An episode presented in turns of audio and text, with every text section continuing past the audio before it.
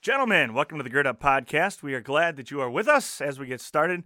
A friendly reminder that nothing we say here is meant to be perceived as the official statement of doctrine or belief of any particular school, church, or calling body. We are not affiliated with any particular school, church, or calling body, and that everything we say here is simply the belief or opinion of the man who states it and nothing more.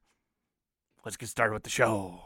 Today's Gird Up podcast is sponsored by the Christ for Disciplers podcast. I'm Pastor Paul Steinberg, son of Ken, father of six, including five sons. Each weekday on the Christ for Disciplers podcast, I apply God's word to raising the next generation.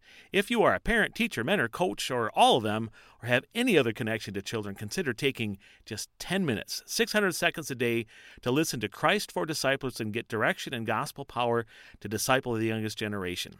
Subscribe to the Christ for Disciplers podcast by going to christfordisciplers.com or searching for Christ for Disciplers on Apple Podcasts, Google Play, Spotify, and all those other podcast providers. Every weekday, Monday, Tuesday, Wednesday, Thursday, Friday, take just 600 seconds so Christ won't take second in your life or the life of your children. Listen on the way to work or school or while making breakfast. Christ for Disciplers podcast, empowering with the one who changes our children. Make it the best 10 minutes of the day. Christ for Disciplers podcast. Blessings to you.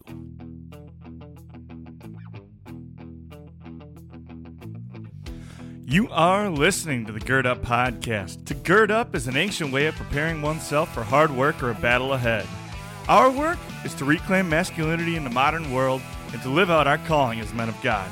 Here you will find a community of believers working hard to become the men that God created us to be.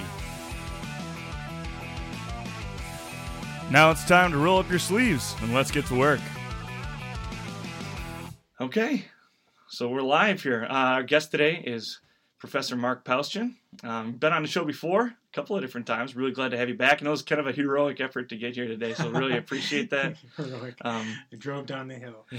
basically. well, and and I um, yeah, it's I I it's a it is a commitment to, to do something like this, and obviously we're not compensating you or anything. So it's great to be with you again. It's a Charlie. it's a joy to have you and a blessing to have you. Good to see you around campus now and then too. Yeah, it's, I it's you college student you. I know. I I said I would never ever do this, and here we are. the Lord works in mysterious ways. He does. In this case, I don't think it was that mysterious. I think everybody saw this coming except for me. but you know, it is what it is. Yeah, that's great. I'm glad to be glad to be back. So, um, you've been on before. Um, mm-hmm. last time we talked to you, you were working on your doctoral thesis. Um, know, what's what's going on now? What do you got going on? Oh, as far as um, other projects, um, just or even just life. Well, I just finished a book. Okay. A book on worship called "Our Worth to Him," designed to turn upside down how a person might think of defining worship. You know, um, so that's coming out in fall. It's been a year of writing, frankly, a year tons of writing. Been writing a preach the word newsletter for pastors, um, was just asked to do a symposium paper at the seminary in fall on pastoral spiritual wellness, which I think is going to be fun to explore and think about. Um, they were thinking about how, excuse me, pastors have, well, anybody has been under pressure these days. Pastors have their own kinds of pressure during COVID, and so they want something not necessarily heavily academic, but they want something they said just a kind of a drink of cool water of the gospel. And so that would be a joy to kind of warm myself up to and start writing. So it's been a lot of writing, basically. Yeah, I I think uh, um, the idea of ministering to ministers is one is a big one, uh, a big one in my heart. I think, um, and I know that I know that there's a lot of there's a lot of people that understand that too. Mm-hmm. Um, so it's good to talk about for sure. Yeah, was that your idea? Was that something they asked you to do? Something they asked me to do a couple days ago, actually. So that's awesome. they they want the whole thing structured around Romans chapter eight, and so I always think just like writing the worship book. I thought, is there a better thing to be thinking about for, you know, in that case, like three years of my life? Well, is there a better thing to think about than Romans eight? Yeah. What it means to be well spiritually for the next. Uh, six months, that will be my obsession, I guess. That's awesome. A little bit scary. I don't I accept these things with fear and trembling, but that's uh, a great honor. I almost can't believe it. What's the most intimidating project you've taken on so far? Well, I think one might be, ironically enough, doing um, faculty faculty graduate banquet entertainment. so nothing very serious, but that stretches me in a whole other kind of way. In fact, I'm I'm up uh, in about two weeks for our pastor track students Okay. get up and sing some songs and Yeah. stuff like that. So, Well, you say that's the uh, that's the whole peer the peer idea. You know, when you put a book out there or something, you know, or, or even this kind of thing, you put it out there for the world and you say, you know, here it is, take it or leave it. But when it's your peers and you got that immediate feedback, you know, peers and it's a students, whole peers different- students, well, I yeah. suppose, yep, Yeah, yeah, yeah. yeah, No, it's fun. It's always a friendly audience, so I'm not that worried about it. But, Good. uh, that's on the list of. So, what was your question? What's the biggest thing? Yeah, Um, the biggest thing I've ever taken on was starting a church from scratch. So that was that was a crucible far as test and challenge, and but what a joy. Second biggest thing probably was the PhD, which is finished now. Last time we talked on your podcast, I don't think it was, but yeah, so that was probably second on the list. yeah. And you had two daughters getting married at the time too. That that belongs in the list too, as well. So two father daughter dances, two uh, daughter wedding sermons, and well, five weeks apart. wow. Uh, but always was blessed. yeah, Always- it all went always well. Uh, you can't even believe it. You know, especially the son-in-law who was new to the faith, and Yeah, yeah, it's it's just tremendous. He is a Christian, or he's a counselor, and I see him beginning to integrate his faith with it, with his profession, even just praying for his clients on the way home. It's Yeah. just fun to talk to him about that integration. So, God is good. God is just God is good. very cool. Yeah. Um, could at your microphone for a second? Is the do you see that little U-shaped thing on the front of it at all? Maybe. Here, I'm just gonna shift the microphone. Okay. pick up your voice a little bit better. And go like that. Okay. And then hopefully it will get a nice deep voice Okay. there. All right. Okay. I don't think I have it. Oh, there we go. All right. This is um, my nice, nice deep voice. oh yeah, yeah. Now you got the strong Oh, voice going. um, so I'm you are a communication scholar among all kinds of other things, right? Oh. Um, We so we can. um, and uh, well, so obviously the topic in the world right now is COVID, right? Mhm. Um, COVID nineteen has brought a lot of difficulties on us. I think the, I mean, obviously everybody's concerned about the economy, um, but far more concerning, especially for people uh, who are involved in ministry, is the relationships between people. Um, and so, I, the, if you've been anybody who's been listening to the stuff that we've put out in the last couple of weeks, um, you see, you know, the guys uh, were on uh, earlier in the week talking about um, the difficulties for college students, um, and obviously, as a professor, this is something you see on a day-to-day basis as well. Mhm. Um, but just how frustrating and difficult it can be, especially for people who are new to a campus um, or like any campus or job or whatever it might be, um, who are trying to build those relationships. And then also on the flip side, how frustrating it can be to see valuable relationships deteriorate um, simply because you can't see each other. Mhm. Um, and so, um, I guess the the basic, you know, the place to start maybe is what's the value? What why why is this such a big deal um, to human beings to be able to communicate face to Mm, That's face? a good and a big question. Uh, let me start with some Dietrich Bonhoeffer, shall we? Lutheran pastor who was implicated in a plot to kill Adolf Hitler. That that guy, fascinating character. Now that is a Lutheran right yeah, I mean, he's a, he's a problematic writer that people acclaim from all kinds of positions, so it's hard to know what to make of sometimes. But um, my favorite writing of his is just so timely. It's called Life Together. It is a book about the underground seminary he ran in the extremity of World War II and uh, what they found. And the book begins with just uh, a treatise on the blessing of the physical presence of other Christians. Just think how timely that is. Just the blessing of being in the same place. And so um, he writes about communication from a recognizedly Lutheran voice in all kinds of ways. Um, but so that's kind of a starting point for me that I that I would hope that when we talk about the new normal, that we are not quick to to um, let some of the most beautiful and poignant human capabilities just kind of fall away. So why does it matter? There are things that can only happen face to face. They just there just are. There are things that border on miraculous that happen face to face and not otherwise. So when I teach communication, there's several places in the course where we just kind of pause and have the Alleluia. One is um, just the mystery and miracle of interpreting nonverbal communication, taking cues across 20 channels at one time and just intuiting what they mean. And in, instantly, not spending a second of cognitive thought, but just uh, getting it through the full richness. This person is ashamed, or this person is Mm-hmm. whatever they whatever they are. Another is in conversation. So if we like each other, and second variable is if we attend to each other, really physically attend, this whole set of mysterious stuff happens. We we fall into sync with each other. Um, you can see it on the brain scans where the same parts of the brain are lighting up simultaneously. It's kind of like bumblebees flying. They shouldn't be able to. Scientists just don't know how this is possible. They, you start to breathe together. Micro expressions show up on your faces, and it's called getting in sync. And it's it's uh, 60 times faster than sort of the cognitive link between our brains as we. That make any sense? As we think through what to say to each other, there's something else happening, a deep bridge between us, and it's the it's just simply the opposite of asynchronous communication. That'll just ne- that'll never happen on a text message. It'll never happen, you know. So there's several things like that. Um, I'm blanking on another one. There's a third one too. Um, I guess I would just say the mirror neuron piece. Maybe that's it. Yeah. So part of the I'm kind of maybe all over the place, Charlie. But part of the COVID thing that concerns me the most is is uh, the closing window, the short window of time for children to gain certain human capabilities Mm.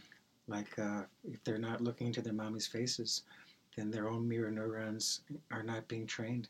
And they won't they'll never be able to read what's in those faces to the degree they they need to be and should be. And that window doesn't last forever you know Right. childhood. So reasons it matters that we are face to face and present and and attending to, to each other. There's tons of them um, many scholars think that what's eroding right now today and I think the COVID thing only accelerates it.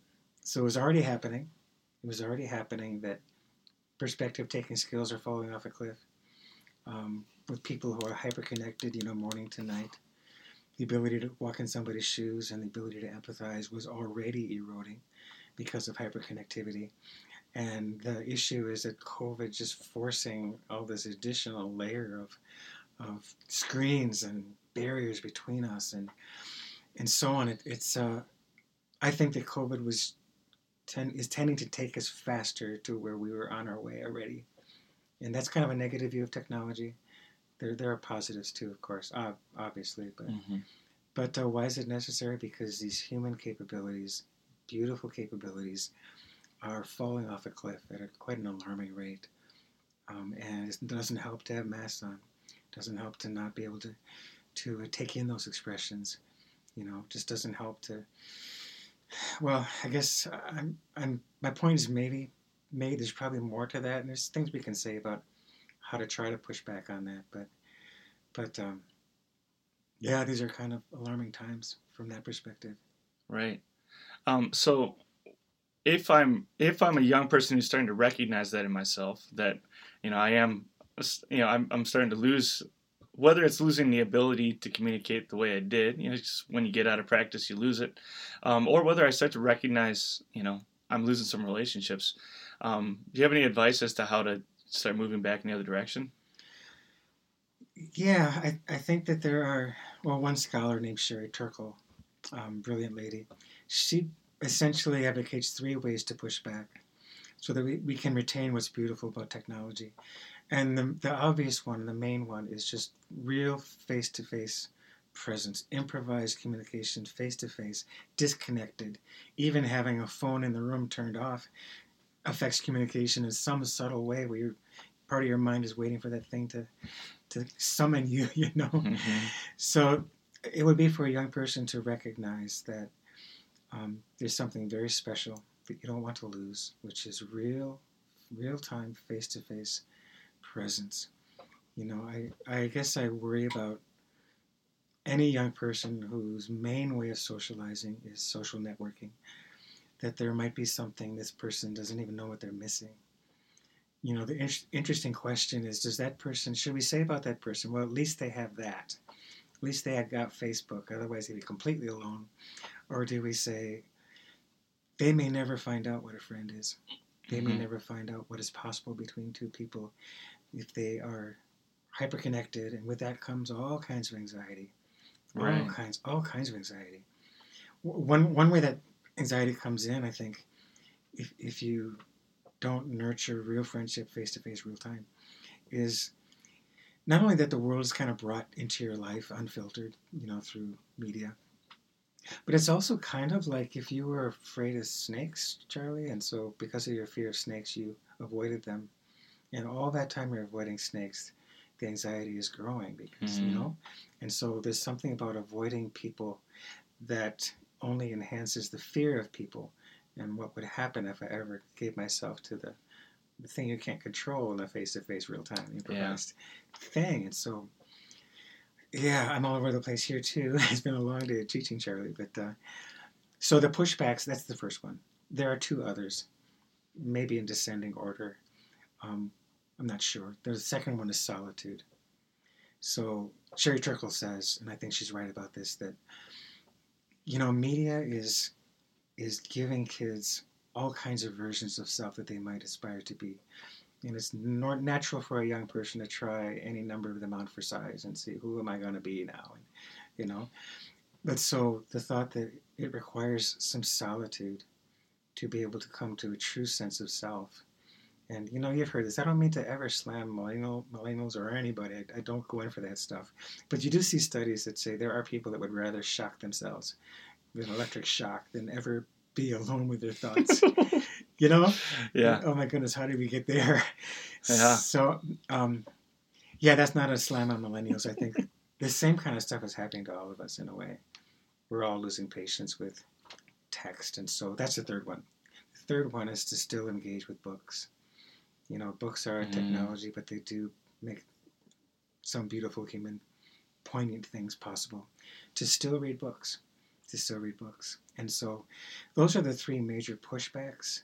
You know that you can have what's good about technology, um, but still, but still have what's good about being human. You know, Yeah. and and not go through life not knowing what it is to be in sync with someone because of how we describe conversation, for example. Um, so, what do you think? I mean, I have a I have a balance of that. Maybe I've got some theory that would say, don't be too negative on technology, but I want to let you jump into this. Yeah, I uh, um, you make me think about. I heard I listened to a podcast a while back um, where it was a couple of different um, like like big time endurance athletes, you know, like running hundred mile races, you know, rowing across the Atlantic Ocean, like those kind of guys, um, who talked about the um, because of so- well, so somebody asked them, you know, what's the biggest takeaway from taking on an event like that, and both of them said um, it's actually nothing to do with the physical side. It was all about the way their minds changed um, when they had to disconnect from, you know, social media and their phone and all that kind of Mhm. stuff, and they were able to just spend, you know, a week alone rowing a boat, and there's nothing else to do but that monotonous task of rowing the boat and being alone with yourself, um, or you know, being on a wilderness hike, or you know, hiking the Appalachian Trail, or whatever it might be. And that idea that that solitude you know after a couple of days you're like wow you know this is different. Um, but it doesn't stop after a couple of days. It doesn't stop after a couple of weeks. It doesn't stop after months. The, no matter how long you spend away from that technology the more time you spend away from it the more you find yourself you know unwinding from it. If that unwinding might not be quite the right term but the idea that it's you you feel the pull away from it. And I think um, that uh, if you've been paying attention to some of the new science regarding social media, there's a there's significant amount of research that's pointing to the idea that social media has the same effect on your brain as you know hard drugs like narcotics and pornography and social media all do the exact same things to our brains. Um, and if you think about it that way, and the fact that you can't put down Instagram is a legitimate neurological addiction Mhm. where you have like your dopamine is misfiring or misfunctioning or whatever terminology you want to use and you see it that way as something that is controlling me instead of me using it as a tool it changes the way you think about all that Yeah, it changes a lot of the way you think about lots of things. There's a new book out, I think it's called Cyber Theology or something like that, that uh, says you're really kind of in some way dealing with people like you're like you're in a video game, and people just become objects in your social world that isn't the same as real human interaction, you know. So yeah, I tend to I tend to agree. Um, I think the church has a stewardship of things that can only happen face to face, in presence, like stewardship of touch and the stewardship of the spoken word and orality and things like that. So yeah, so Sherry Turkle, I think she talked about what you just said is losing our tolerance for the boring bits. She calls mm. it the mm. boring bits. Everything has to be so stimulating, and if you lose tolerance for the boring bits, you've you've lost tolerance for, you know, not just reading. Um, you lost tolerance for small talk. You lost toler- tolerance for really listening to people. You lost tolerance for close reading of text and immersing, and and um, all those things that expand it, expand us and deepen us. You're just not able to go there to the same degree. So I think there is a there is a process of weaning yourself off. I have my students go through a 24-hour media fast. It's only 24 hours, but uh, you know, no tech, and just what was life like for that 24 hours. And I always say it's not that we're trying to get you off media because the reality is you need to be able to connect the way people do. But just spend a day thinking about your relationship to technology. Just give me one day. And uh, even over the last 10 years, I think you see things changing in the journals as students write about this. And you hear more and more about um, how their anxiety was lessened, for one example. Uh, but then you also hear more and more about I couldn't function. Yeah. you hear that side too. Yeah. I just couldn't function without it, and so yeah. Interesting. It is. Um, so this is this is kind of out of left field, um, but one of the things that I've uh, just begun to do recently because I picked up a new app and they're not our sponsor or anything. I just love the app. is Brain Buddy. Um, it's designed to help uh, people with pornography addiction. Um, you know, get free of the pornography addiction. Um, and I downloaded it because I wanted to find more resources for guys that um, are struggling. Mm-hmm. Uh, but one of the components of it are daily exercises that are mental training and brain training, um, which are specifically geared at you know being able to limit or be, well change the way they use it. The term is uh, rewiring your brain, mm-hmm. right? Um, but one of the big tools is meditation, and every single day that you know 15 to 20 minute meditation time, and it teaches you how to meditate. Is that something you're familiar with at all? The I'm idea of meditation, familiar, but I I buy into the concept from the standpoint of again, somewhere in this mix is the epidemic of anxiety. Right. We're learning to draw the lines better and better from technology to the epidemic of anxiety. And um, not long ago, we would have said, you know, that you'll take this to your grave, that there isn't really any solution to anxiety. But mm-hmm. the more recent uh, research has said actually meditative practice does something for anxiety. It actually literally shrinks the fear center. Now, I speak not as an ex- expert, I'm counting on whoever I read that said that, but literally shrinking, shrinking the fear center.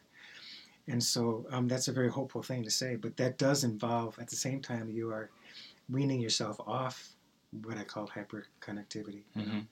If I ever talk to my students about that, I, I, I think that's interesting, but then I say, you know, this isn't why we pray. We don't pray for the psychological benefits. We pray because through Christ, there's someone on the other end who hears every single word, catches every tear. That's why we pray. But that it's not wrong to notice that there are the other layers of blessing that attach to to that spiritual practice. So you say solitude, I'm all over that, and I think that Christians got to the top of that mountain ahead of a whole lot of other people. Yeah.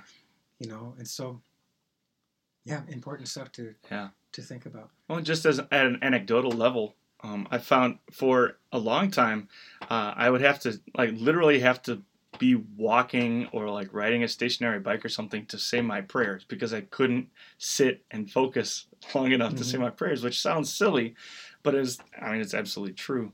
Um, and uh, I found that just that 10 or 15 minutes of meditation before I do my Bible study and my prayer in the morning, um, I all of a sudden I have the self control to be able to sit down and spend you know 25 minutes with my mm-hmm. Savior, um, having yeah. a conversation. Yeah, but the biking is good too. It's just biking or running or yeah, that's good too. I heard this recently. I think our whole faculty heard this at a summer thing. It was about anxiety, and one neat idea was to layer your habits.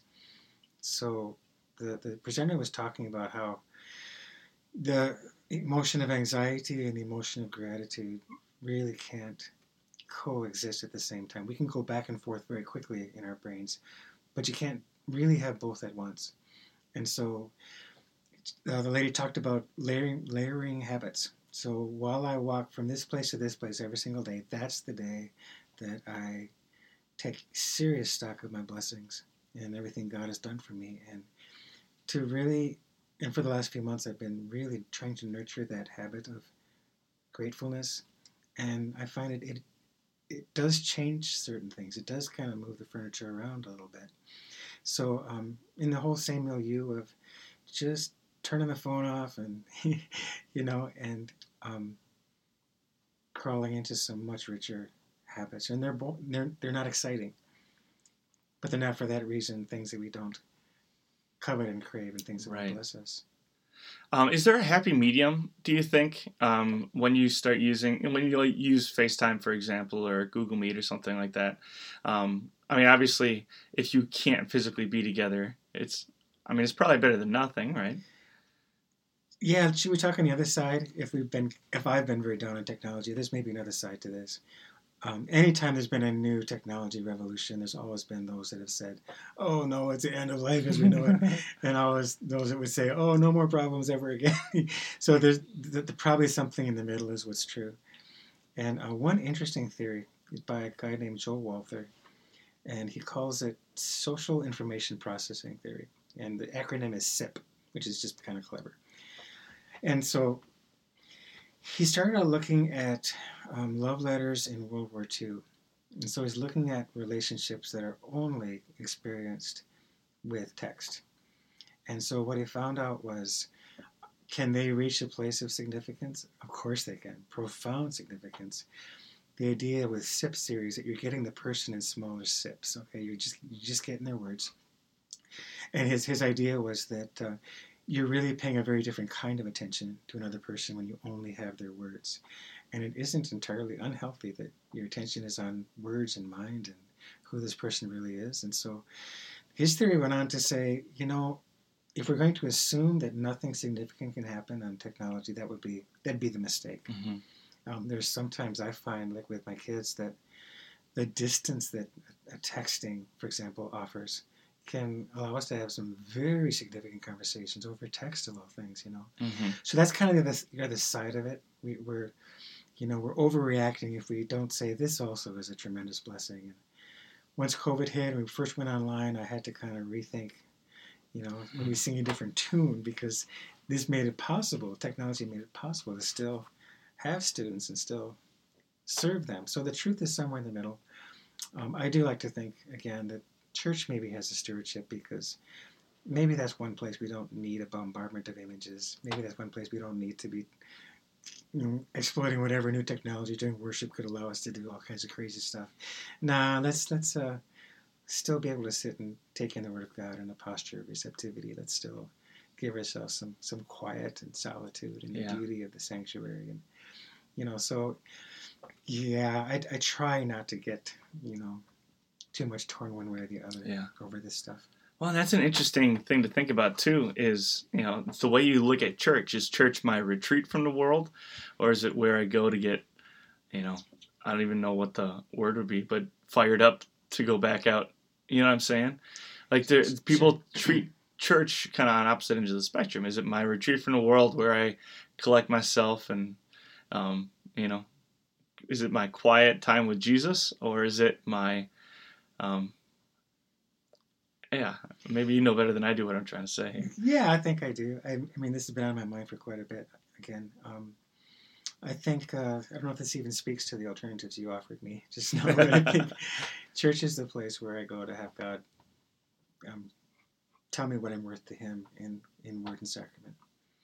And so, the fact that we respond is not unimportant. Respond with praise and hymns and stuff. But the main thing it is that's secondary. It kind of closes the loop of this loving relationship with a God who's reconciled us to himself, that we would respond. It'd be, it'd be weird to be served a banquet and just not say anything back, right? But uh, ultimately, it is him showing us what we are worth to him. It's him saying, um, we are His obsession.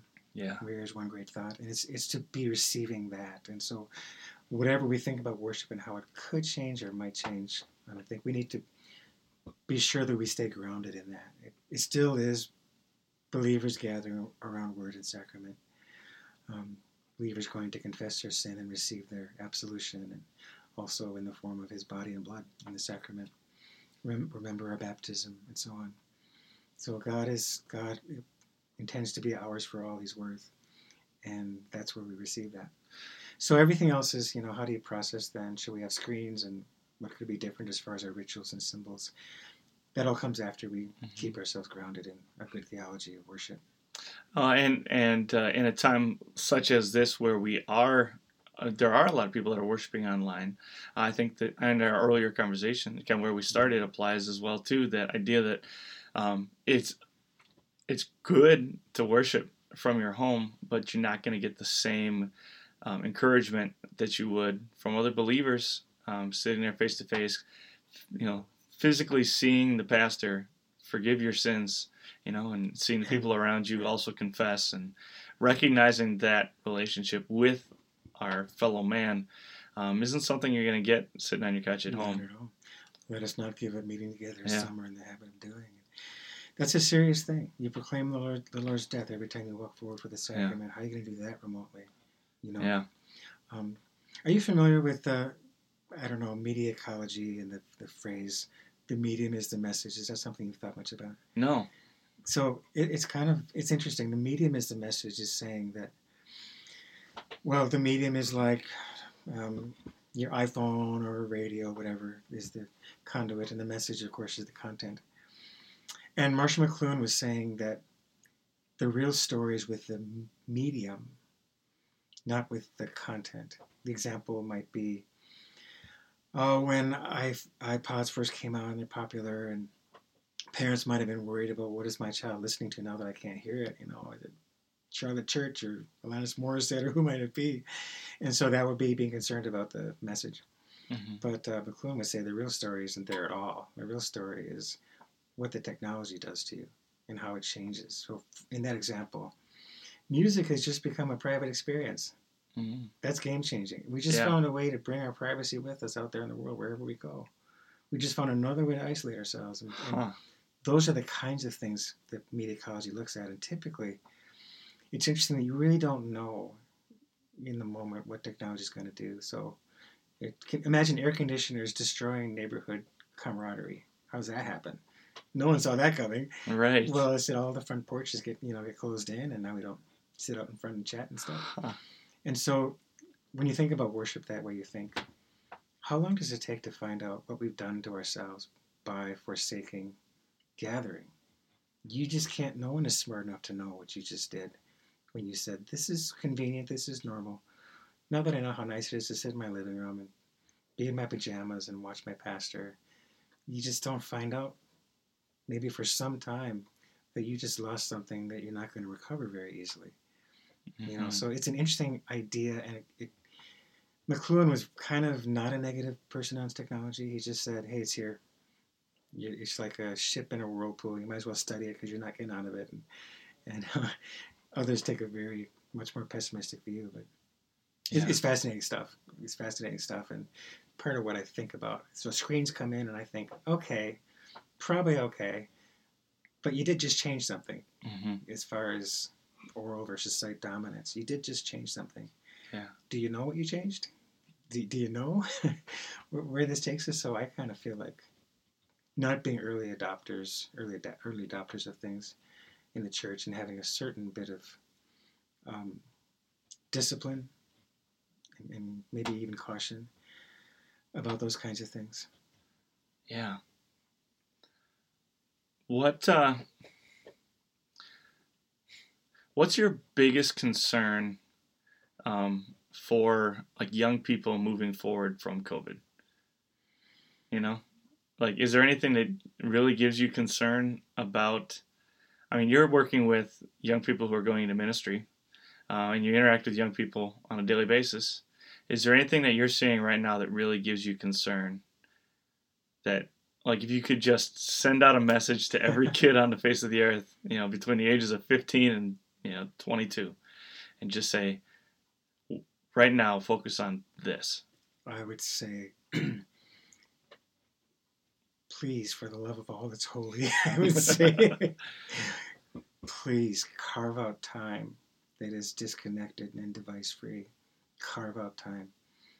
I mean, you know, we have, you, you see things happen like busloads of kids come up to the campus to, to our college campus to visit, and you walk through the student union and see 50 kids looking at their phones, you know, I Mhm. think, oh my goodness, you know. So I would say carving out a habit. We're not going to take your phone away from you, but carving out a habit of this is when um, I experience people. This is when I experience solitude. Everything we've already said. So whether it's supper, whether it's turn the phone off at seven o'clock at night, whether it's don't turn it on until you've had a chance to do what you described, some good meditative practice of prayer, even whatever age, you know, maybe I don't know, nine o'clock in the morning, ten o'clock is when I first ever look. I don't know. I'm pulling this out of my hat right now, but yeah that'd be the thing to to not give yourself wholly and entirely over to this technology. To not give yourself entirely over to it. Um, carve out spaces. Um, and so uh, I think that's going to be one of the easy answers to the next question I'm going to ask here is just carving out that and that time away from technology. But um, right now, our time together is really limited, right? Mhm. Especially um, when you sit. I mean, you can go to a restaurant and sit face to face with somebody without a mask. You know, you can go to somebody's home within reason, um, but it's still a limited amount of time. So, what maybe tips or advice do you have um, to just help people maximize the amount of communication we do have, so that we're not um, losing any more opportunities than we need to? Like, maybe the best way to say this is like, what basic tenets can we abide by to make sure that we're communicating well um, and using the time that we had to communicate well? I'm not sure what you said to that one. Okay, so um, like the idea of um, so now we actually do get a chance to sit down across from each other and, okay. and you know be face to face. Yep. Um, what can I do besides turning my phone off and putting it away? Um, what is, is there any maybe not tricks or mind hacks or anything, but that kind of an idea of um, what can I do to make sure or just to get the most out of my communication that I have right now. I was thinking about like they you used to have us in class used to have us do an activity where we're pretending we were sitting in the back of a car like on the way to a party, right? Right. And you have, you know, I don't remember exactly how you phrased it, but basically you have five minutes to get to know the person across from you, right? And you kind of guided us through that.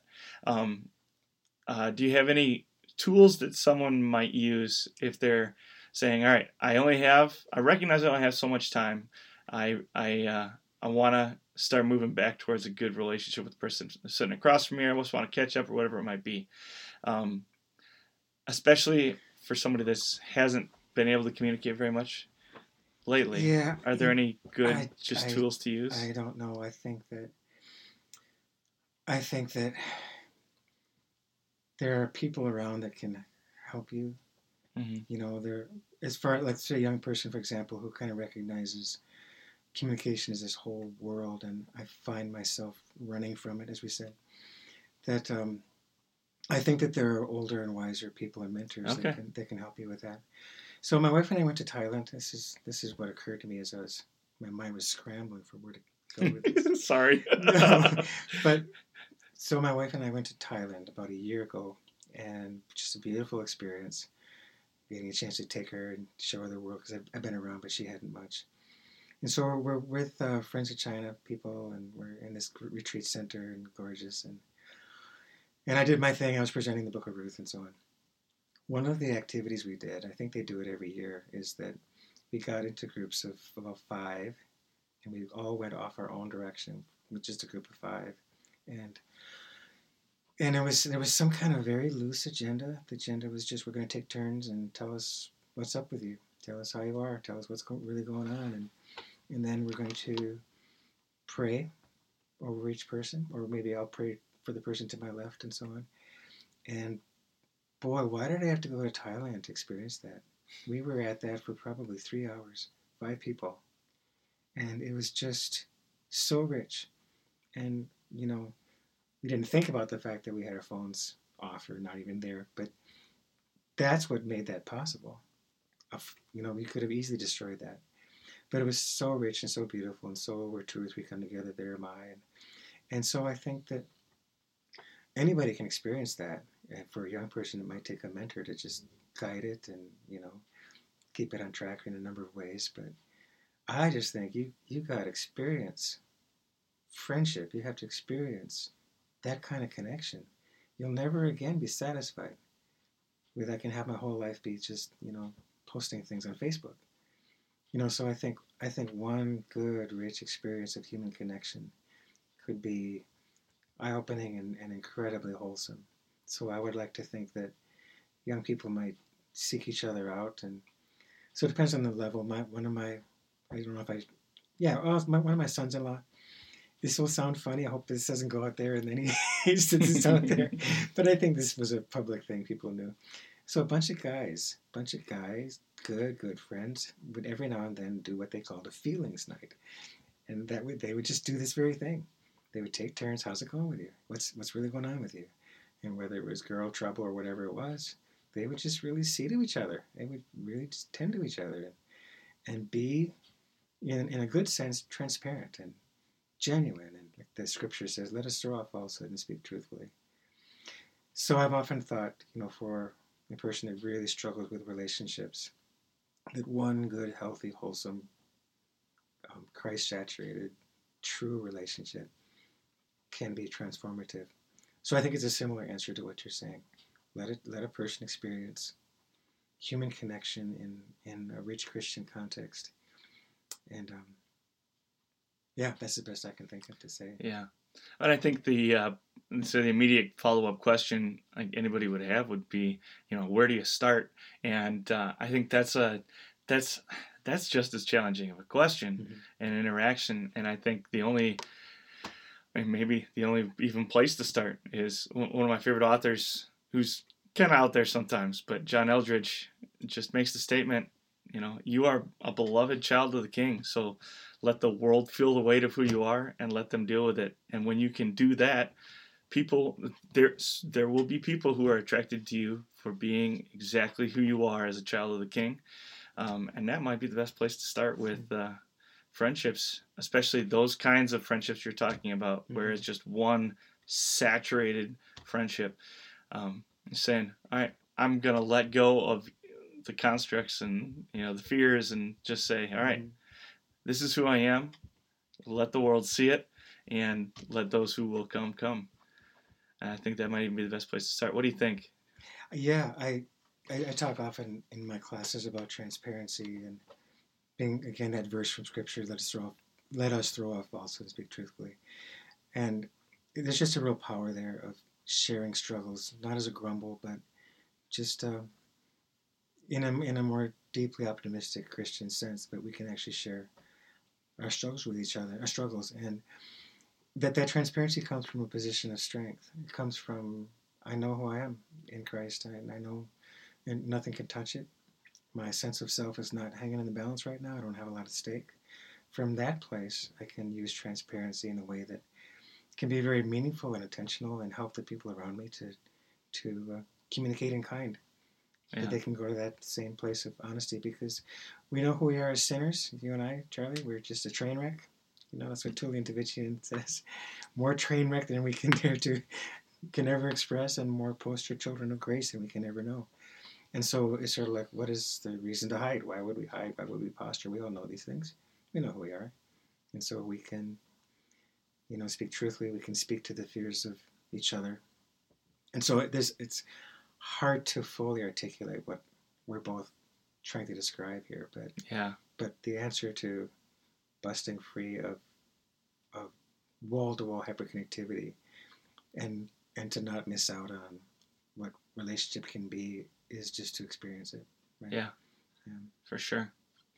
Uh, well, say uh, the uh, flip side here of communication, especially in this day and age, um, going along with those relationships, um, and recognizing, you know, that relationships are valuable.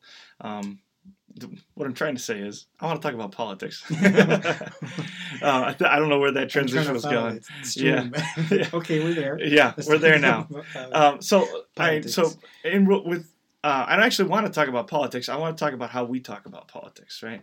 Um, and the idea that those relationships, which are so valuable and which are difficult to build now, are a lot of times there's a lot of stress on them because of disagreements on a political level, and it's not even necessarily a disagreement about you know morality or um, you know faith or anything. It's just a fundamental disagreement on things that are outside of the Christian, you know, that that came out. You know what I mean? I think Outside I of that- do. yeah, we're a polarized culture right now. Right. It's, it's, it's crazy. Yeah. Yeah. Where, where it's not a conversation of you know, it's not a confrontation of, of it's not an intervention on sin. Um, it's just disagreement on philosophy of of politics, and it's polarizing at the moment. Um, so I guess just your thoughts on how do we go about having conversations about politics without being incredibly disagreeable with each other. Okay. That um, I know. I just like threw it over there and let you have it, but no, no. Um, let me think. I, one scholar named Paul Watzlawick thinks he's onto something. He thinks that the most important communication skill, bar none, is what he calls meta communication. Right. So that's communicating about how we communicate, or talking about how we talk. And I think one one approach to you know fraught situations, political or otherwise, is that we would talk about the way we'd like to talk to each other. You know, I'd really like to understand you. I really would. Um, one, another scholar calls it the ideal speech situation that oops. suggests that job number one is to create the kind of contact context where real, real, honest, genuine sharing and interaction is happening. So job one is to try to find a space like that. And so it can be meta communication. It can be that we actually address it. You know, um, let's talk this way. Let's let's not talk this way, because we can both come to a, a much um, richer understanding of the other person. So it's a style of arguing, quote unquote, arguing that has that as the goal, is to um, to have me enfold your point of view into a more complex view, to enfold what I can from what you're saying, um, to learn what I can from you. Even just the basic idea of listening, of seeking first to understand, comes in. I really want to understand this. I really want to know what this means to you, and where you're coming from. So, an approach out of apologetics comes from a book called Tactics by Greg Koukl, and that's kind of what's built into this. The same thing is how you you uh, ask a person what they mean by what they're saying. Tell me what you mean by that. Tell me what you mean. I, I really want to know, and ask that as often as you need to. And then the next question is, um, how have you come to think this? Tell me how you come to this point of view. I really, I really would like to understand it. So not not gotcha, not get you in a corner, but no, no, no, I really want to know. And then the, then the third thing is now and then we can begin to say, have you thought about so and so? And so we are, we're such and such. We, we are then ready to interject truth. And um, so, but I think the, the whole thing is to try to somehow get to that place where there's this mutual, honest exchange. When you say polarizing, um, that, that triggers a, a whole thing for me. Martin Buber is a communication philosopher who ex- experienced and survived World War II, and he talks about communicating that is I it, where you are just an object in my social world, and as opposed to communication that's I thou, where I'm now a person encountering a person, you know, a human being whose humanity I recognize, and we share human stuff. Well, the, the major burden he had, the major thing on his mind was the polarization of World War II. And the whole world lines up on two mountains and then just hate each other and shout at the it across the way, you know. And um, there's a phrase that comes out of one of his interpreters called the narrow ridge. And so we come off of our mountain and we try to meet in the narrow ridge and in the middle. And the the essence of it seems to come down easy to say not easy to do but the essence of it seems to be a careful balancing of advocacy. And so advocacy of course means i'm going to tell you my position. I'm going to tell you the truth as i am utterly committed to it. You get to know it. I'll make my thinking visible to you. You get to hear it. All of that. But then to carefully balance that with openness. And it's not openness to error not openness to lies. It's openness to a human being where they are at and where they come from and what this means to them and the careful balancing of those two is an art form. It's an aesthetic achievement, but it's it's like part of polarization. You look around and you see where are the good conversations happening, and it just it feels it feels like they're rare, doesn't it? It feels like they're rare. Yeah. And so I think I come back to that's the first thing. Can can we together agree that this could be a really powerful encounter if we both just you know, if we're going to present to each other, there's nothing I could ever learn from you. You know, hmm do I want to have that conversation when that's the whole kind of frame of it? Is there's not a single thing I'm going to get, I'm going to learn from this. I'm going to allow you no power to influence me in any way. Well, I personally don't, and I think t- today more and more, it's the case that most people don't want to have that conversation. That is sort of geared toward tearing down hmm you know. And I even think, uh, from from thinking of the people in my life who are in a very different place politically, I they are really nice people, you know. And so I try to not totally buy into the the media thing right now. That's you know sells a lot of coverage and stuff that will just show us all at our throats. But the fact that there are decent people who we can we can get to this place with an honest, genuine exchange as we advocate our truth but remain open to their stories and, and so on. So again, all of it easier said than done. Um, so to keep it simple for the listeners, I, I would just come back to I mentioned it in passing. Seek first to understand. Just a basic, really basic principle. Let me be able to explain to you better than you can explain it yourself what your political position means to you hmm and how you've arrived at it.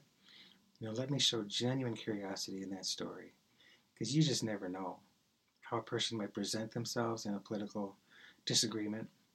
But you get to the story underneath, underneath, and you know how different that picture can be. So there can be wounds there, and all, who knows, all kinds of, all kinds of pain, and there can be all kinds of misunderstandings and things they just don't know.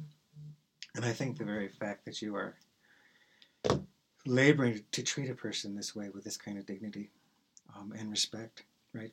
Peter said gentleness and respect in the context of profound disagreement with the world. You know you're right, I know I'm right. That's the kind of conversation we're talking Yeah. about. And it's quite a radical thought for him to say, even then, when the other person thinks you're what's wrong with the world, you know, that's Peter's context. So even then, gentleness and respect. And so, and not losing our Christian optimism, the good things can still happen. To, to not just give up and throw in the towel and, you know, everybody hates each other nowadays. What's the point? Well, there is a point because these are souls whom God loves and bought with his son. And, and that kind of assumes, I suppose, that politics does intertwine with spiritual things, but I think it just does. We're, we're having a spiritual experience hmm in this world, right? And so, boy, I get on these monologues, Charlie. You should, you should, you should stop me. It's all good. I think um I think a lot of times, especially when these conversations turn to just where they just go to a bad place, right? Mhm. And the level of conversation is very low, and especially the level of understanding in each other is very low. I think the reality we have to face is that so often we fail, we just don't understand the other person's point of view. Mhm. Um, and the reason we can't see eye to eye is because we don't even know where their eyes are, you know? Um, and uh, often, especially if you aren't uh, a practicing intellectual, maybe is the easiest way to say that, Mm. um, and you aren't having that meta conversation, a lot of times that translates in a very real way into fear and hatred.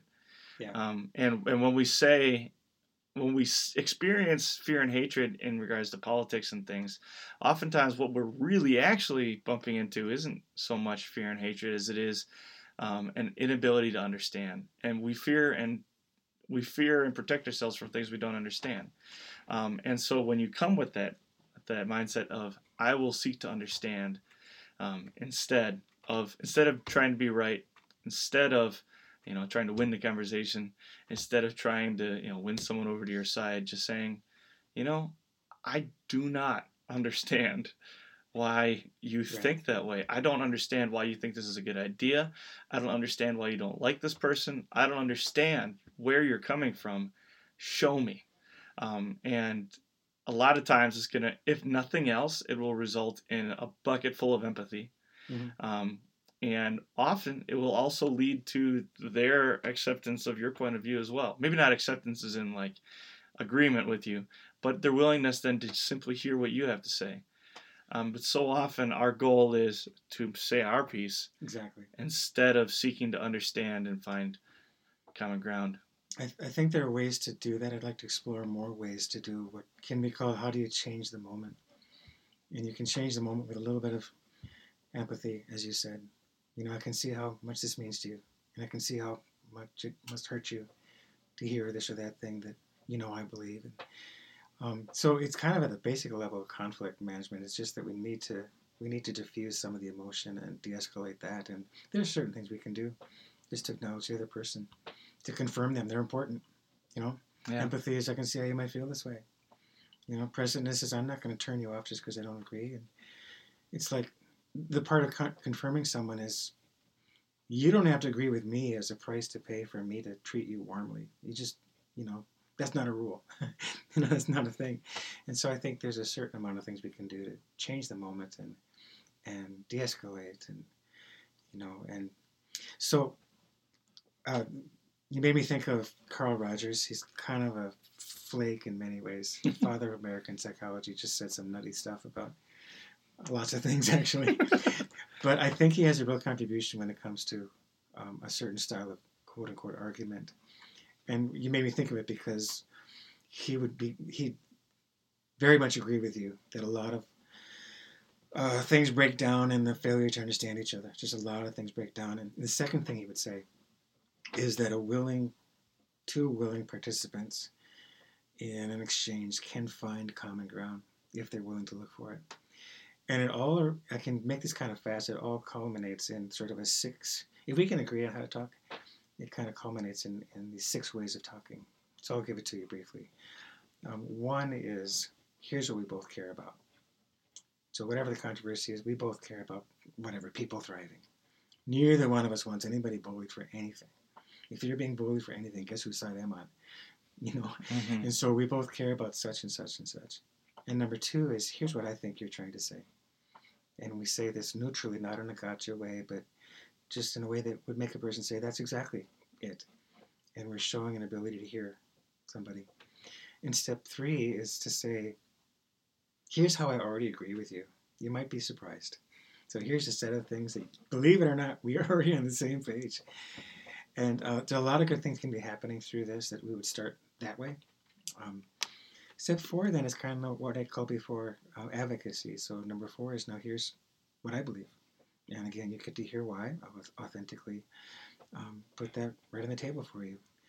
Uh, and number five is I know we don't agree totally. I know we're pretty maybe pretty far apart yet, but I'd like to think that in a certain way you might come my direction.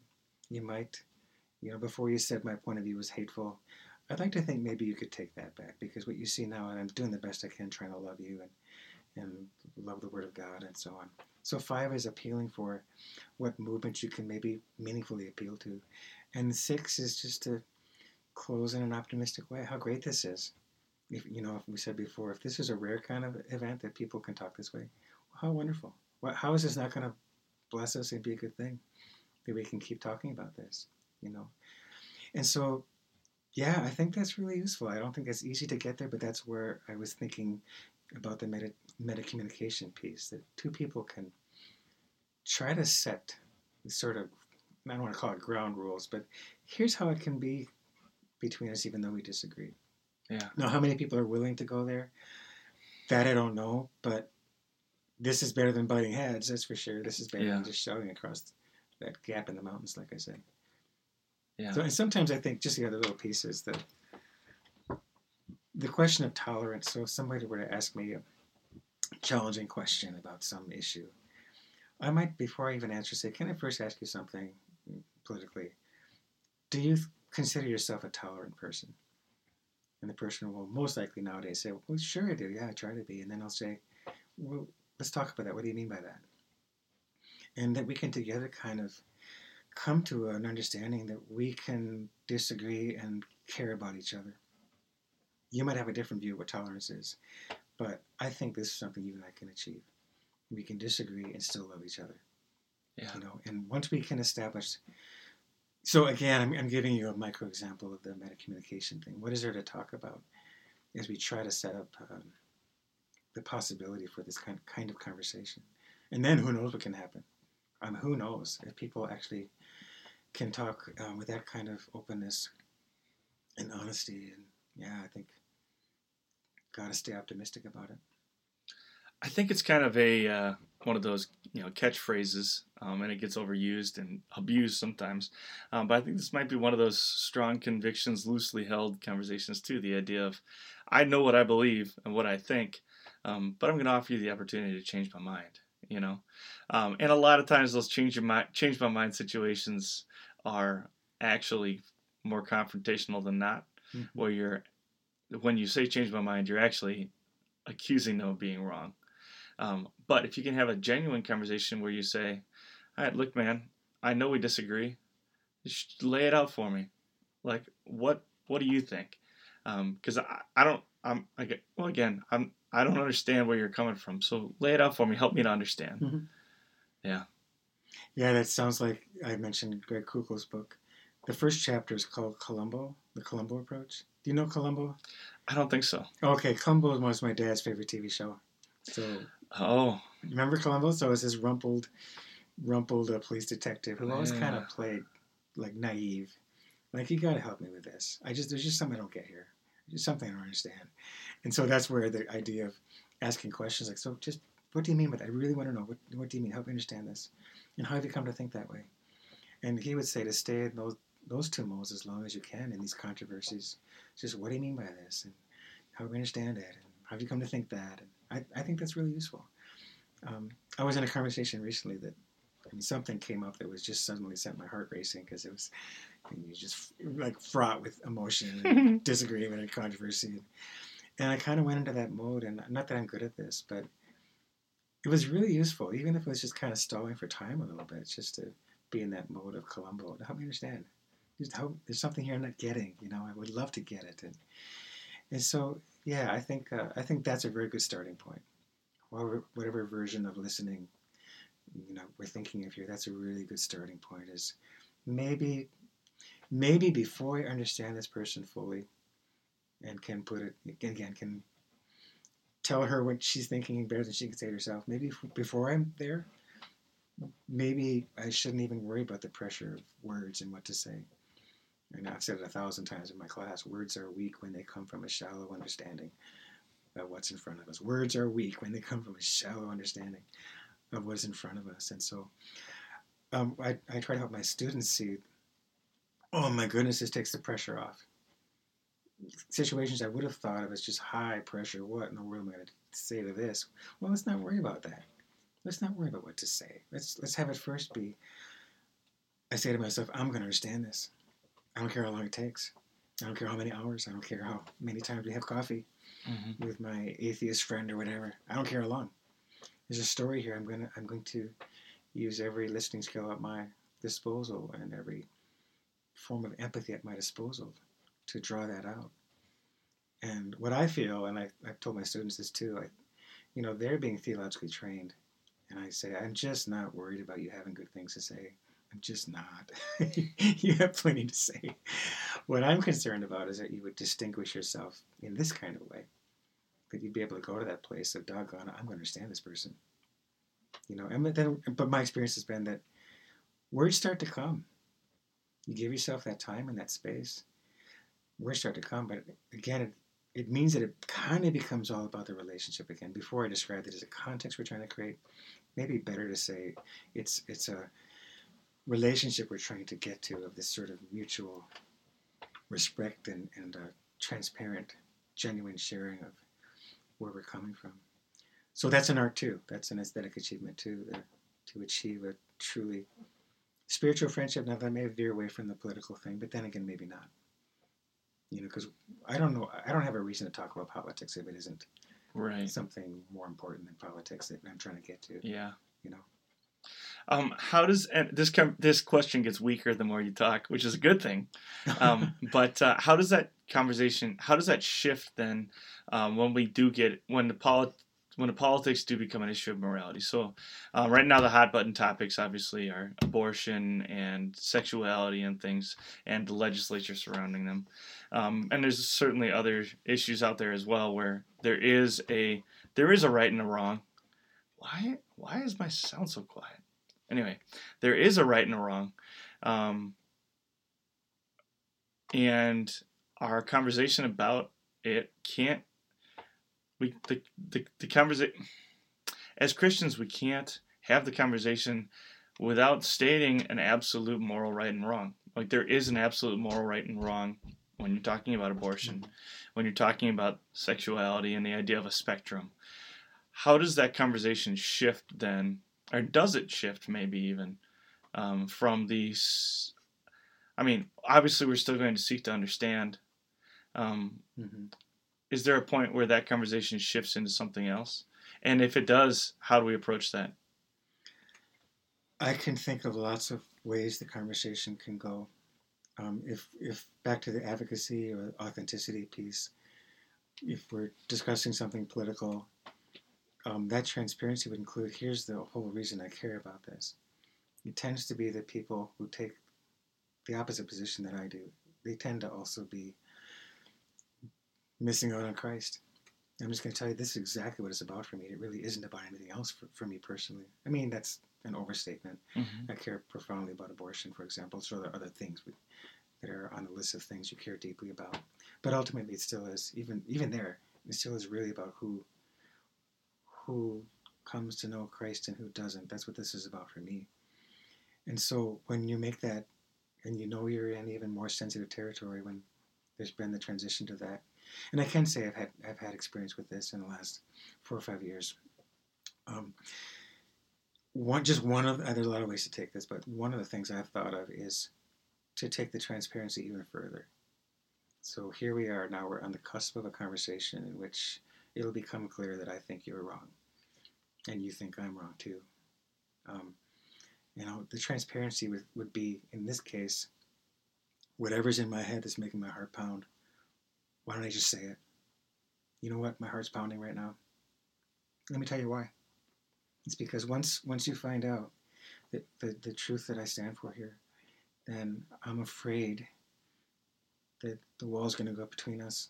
I'm afraid you're going to just not be able to still hear that I care about you. I'm, I'm just nervous about that. I'm nervous about the implications. And so it's in my head, I'll say it. And I've done this many times, and so far it hasn't gone anything but, hasn't been anything but a useful turn to take. You know, so have you ever thought about that? I mean, just it's in me right now that I'm, I know the situation is fraught. I know that this means a lot to you. Um, difficult for me too, in some ways, whatever the issue is, and to, to give voice to that, to to let uh, an empathy and a caring seep through, Yeah. but but without holding back. Yeah, I I I do think you're in grave danger spiritually, just from what you told me just now. Um, so we're not holding back saying those That's things. piercing just to hear you say. it, it, not holding that back either, but you know, not to be dramatic, but that it might come with tears in my eyes. yeah.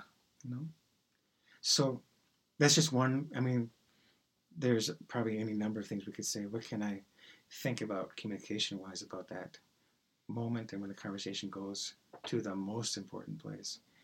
And so that comes to mind first, I guess. Yeah. I mean, so that- maybe the, the other thing is, I, I'm I'm trying to advocate and thinking through something, and this maybe again steers from politics, maybe doesn't again. Um, in apologetics, uh, an apologetic of the word. So an apologetic that is essentially really clear-minded about the fact that we are just really trying to get the word of God open. We want the word of God to travel through your mind anything I can help that would have you not hear it with just pure suspicion and and contempt and whatever, but to actually get you hearing the word of God. I remember overhearing. Actually, it was on Larry King, I think, overhearing some conversation Larry King is having with a Christian, and Larry King is asking all the questions. You want to stick it to Christians with these questions, and, and essentially he's asking, "Why do you think this is true?" come on, why do you think that's true? And so essentially, he's asking for sort of epistemology, which is how do you know what you know here, you know? And and the Christian, I think, kind of knows there's no way I can answer that question to your satisfaction, Larry King, because I, I think revelation is necessary because reason is a dead end when it comes to God. It's finding Him. Anyway, it, it just really hit me that the Christians so artfully, in the space of about 30 seconds, suddenly we're talking about the meaning of whatever was Psalm 22. Suddenly we were in the world of the text, saying, What do you think this means? And I think that really goes to our whole agenda is we'll take more pressure off that moment when we say it really isn't me persuading you. Now that we're in spiritual grounds and now this about Christ, now there's another way I can quote unquote relax. But uh, yeah, it was so interesting. He just asked some question but can I answer you, Larry, by just saying, Have you ever encountered Psalm 22? And before you know it, they're there and they're talking talking that language. And, and Larry King was fascinated. You know, he was right there. And so um, the, the scholarly way of saying this is the church's number one intellectual task is not epistemology, which is fancy for grounding truth and reason. That's not our task. The church's number one fundamental task is hermeneutics, which is understanding our text, understanding the sacred text of Scripture. And I think that there are more ways than that one example of moving the conversation into the Bible just moving it there, not necessarily quoting verse by verse, not necessarily physically having a Bible open if it's something that really throws up all the walls of resistance for another person. But still, you know, it's as I said, I think real clarity about what the objective is here. Real clarity. I want John three sixteen running through your mind. I just right. That's what I want. And I'm, I'm not going to overthink it anymore. I'm not going to think. I got to ground, ground this in my own wonderful powers of reason. You know, if it feels like a weak thing not to do that, it's that the power of Christ might rest on that conversation, on the nothingness of the man, myself, and the apparent nothingness of the gospel. You know, so um, I don't know. I'm, I'm still thinking, could I come up with a catalog of ways, if we call it the apologetic of the word? Well, the other one in my sweet spot, of course, is just telling Bible stories. You know, so I think there's a, I think there's a range of ways to introduce the Word of God in the most natural way into those encounters. You know, asking permission. Ask permission. Can I tell you a story? Because I don't think you've heard it, and it's crazy cool. Yeah. You know. You've already got me thinking about ways I'm gonna. I need to. I, I want to. You've already got me thinking about ways I want to do change the way I'm interacting with a few people that I'm struggling with, which is a good thing. It's a good thing. Um, I just what as soon as you start talking about essentially um, using the letting the word speak instead of trying to speak on your own. Mhm. This is rain and snow fall from heaven, right? And I wish I could quote it, I can't. But Yeah, the idea of the idea of um, if I don't know what to say, simply let the word of the Lord speak for itself. Mhm. Uh, wh- who am I to defend the word of the, the word of God? Why why wouldn't I just simply Right, let Him do His work? And I hate it when I see in my own sinful nature, I suppose, something that wants to erode the confidence in the Word of God. And you just, you just can't surrender to that. You can't not fight back and crucify that because the only weapon we have is the Word of God. That's Yeah. really all we have. That is the power that has a spirit married married to it, and so we got to get people. We got to get people um, into an encounter with the God of Scripture. We- Yeah. We just have to. And to spend our genius and twist our minds over some other way is really wrong-headed. So even all the communication stuff is kind of needing to bow down in service to that objective. All I'm trying to do is get heard. So I'm ultimately trying to do, Yeah. you know. yeah, I don't just my reflection of myself here, not necessarily anybody else, but how much of a how much of a fool must I be to believe that something I come up with, something I say, something I generate on my own might be more effective or might fit the situation better or Mhm. might be more instrumental in the long term than the word of the creator himself. Well said. Yeah. All You're not the you're not the only fool. Oh no, I, Yes. I'm well aware of that. well, I'm really glad to have you Yeah, with us great To today. be here in your lovely house here Yeah. on Payne Street. Hopefully it's nice and cozy. Yeah, I like to tell the kids that. Oh, I live on Payne Street. Bring it on. It's the wrong Payne, but still. Um, if anybody wants to interact with more of your work or read your books or um, even contact you, um, if you're willing, how can they Of get a hold of you? Uh, you're asking for email? Or you're asking for? Um, well, what would you be comfortable with? Somebody, if somebody who'd never met you or Oh, interacted with you before. email, yeah. Okay. What is your email? Answer, I don't know how to answer the phone if I don't know the number. so, what email can they use to reach you? Uh, it's Paustima, P A U S as in Sam, T I M A, Paustima at MLC WELS dot E edu. And if they would like to read some of your work, where can they find that?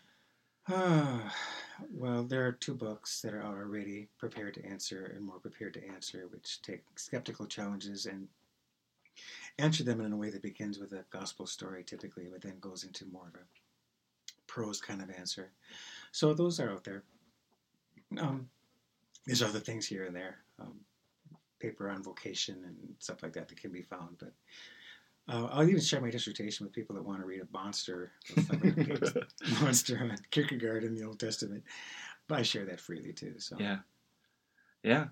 Awesome. And of course, if you would like to come sit at Professor Paustian's feet for a semester or two, Oh, you can always find him up at the college. So, There you go. all right. Thank you for being with us today. My Appreciate pleasure. it. Always Thanks for fun. sharing your wisdom.